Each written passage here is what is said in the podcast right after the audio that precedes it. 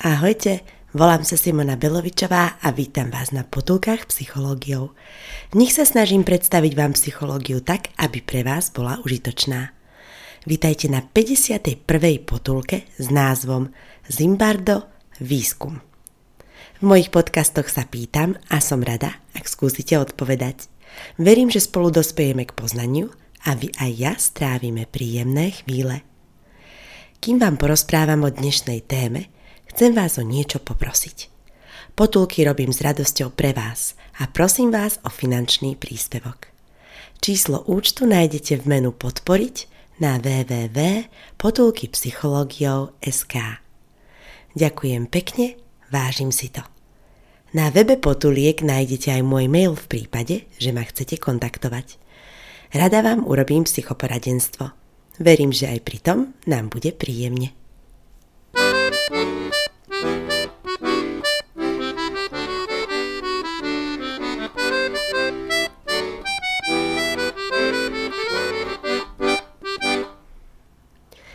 Spomínate si, ako som v poslednej pesničkovej potulke špeciáli vravela, že si potrebujem oddychnúť od tradičného spracovania epizód? Jednorazovo som si uhlietla na pesničkovej potulke. Mala som taký písničkový pohon, ako je v animovanom filme v hlave Inside Out. Predstavovala som ho v 42. potulke o emóciách ako príklad rozprávky, v ktorej sú výborne vykreslené emócie. Dlhodobo však predstavujem nový formát, ktorým sem tam ozvláštním klasické poradenské potulky. Som zvedavá, akú budete mať z toho emóciu. Vidíte, aj tá moja zvedavosť je emócia.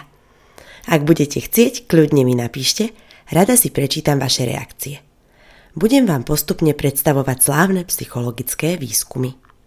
O mnohých som vám už na potulkách hovorila, avšak skôr stručne. Novinkou bude, že rozoberiem výskum čo najpodrobnejšie a spracujem ho vo výskumnej štruktúre IMRAT.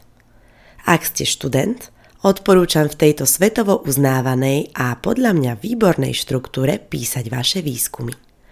Tiež tak píšem svoje výskumné práce. I znamená introduction a po slovensky úvod. Predstavím v ňom pozadie výskumu. M je methods, čiže metóda, Opíšem metodiku a vzorku. R sa rovná results. Zhrniem výsledky. A D je discussion. Uvediem diskusiu autorov a dopad do praxe. I introduction.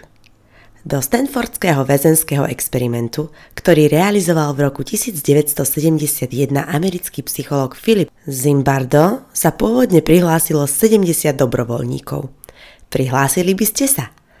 Lákali ich na inzerát, kde ponúkali každému účastníkovi 15 dolárov na deň. V dobe realizácie experimentu to znamenalo viac ako dnešných 15 dolárov. Odvtedy je už viac ako 50 rokov. Chvíľku mi to trvalo, ale našla som porovnanie.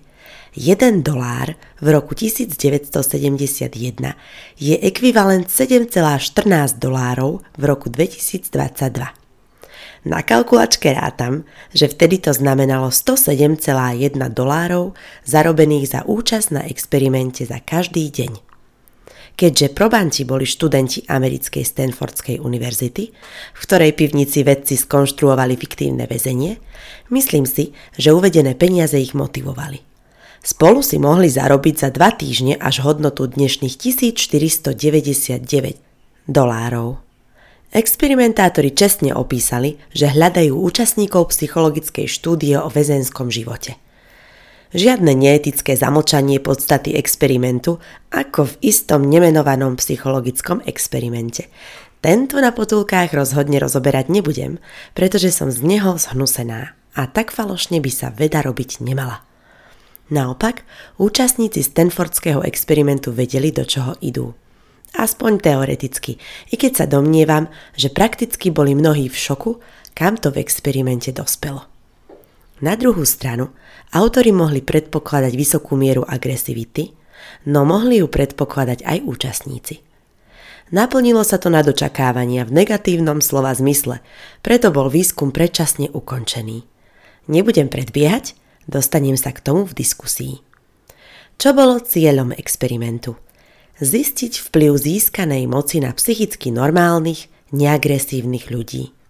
Príčina bola moc v roli dozorcu a následok agresivita vykonaná na väzňoch. M. Methods Na základe inzerátu so sľúbenou odmenou vybrali realizátori väzenského experimentu 24 účastníkov. Kritériom výberu bolo, že prešli fyzickým a psychickým testovaním a boli označení ako telesne aj mentálne zdraví. Experiment mal trvať dva týždne a zaznamenávali sa prejavy agresivity. Účastníci boli rozdelení náhodne hodom mince na dve skupiny – väzni a dozorcovia. V oboch skupinách bolo 12 účastníkov. V experimentoch sa delia participanti na experimentálnu skupinu, navodíme zmenu, a kontrolnú skupinu, nenavodíme zmenu.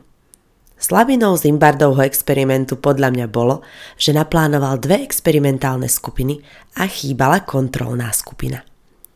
Experiment naberal na obrátkach, agresivity bolo zo dňa na deň viac. Našťastie zasiahla známa psychologička a zároveň Zimbardová manželka Kristín Maslach. Zostala v šoku z toho, čo zažila pri návšteve experimentu.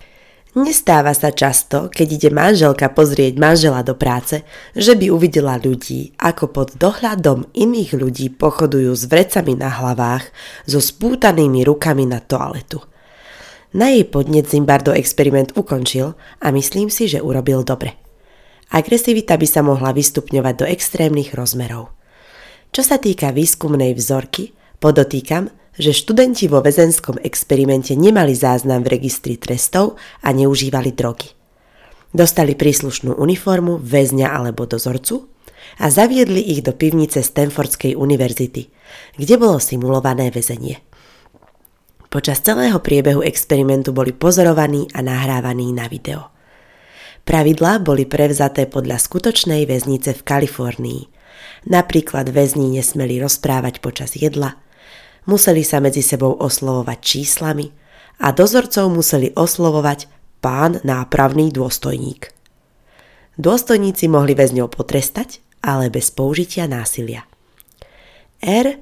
Results ako na študentov pôsobila moc v roli dozorcov? Hneď prvú noc o 2.30 zobudili väzňov, aby ich prerátali. Tí na druhý deň reagovali rebéliou, strhli si väzenské čísla a zabarikádovali sa v celách.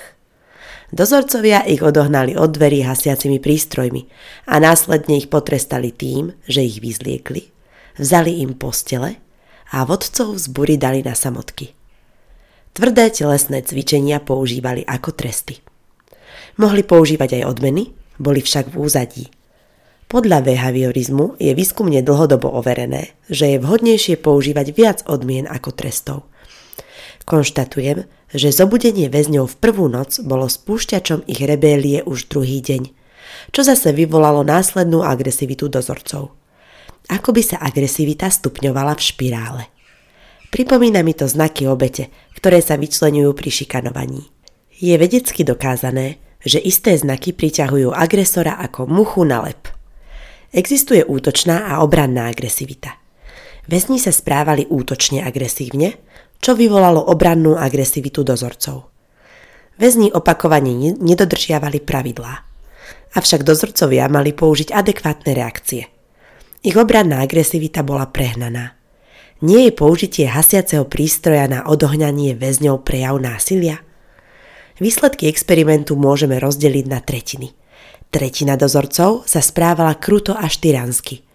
Tretina sa správala priateľsky a odpúšťala väzňom prehrešky a tretina sa správala podľa pravidiel.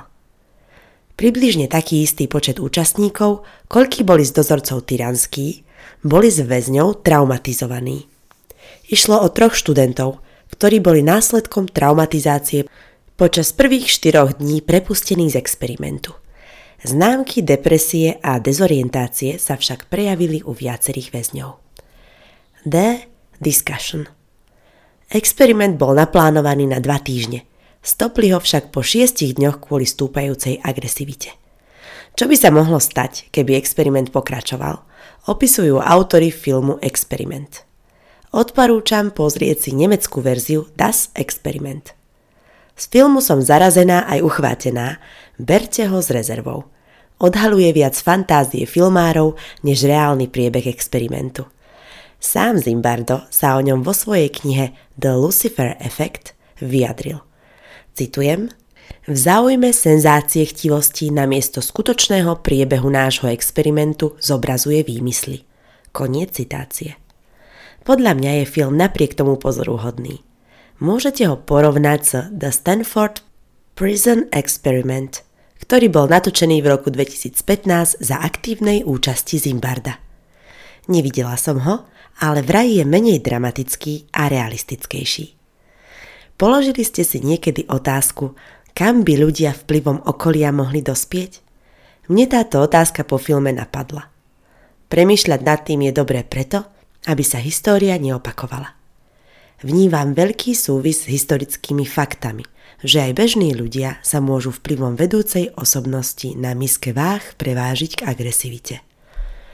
Teória Hannah Arendt banalita zla je o tom, že vojnoví zločinci často neboli psychopati, ale iba kariéristi, ktorí bezmyšlienkovito počúvali zlých nadriadených.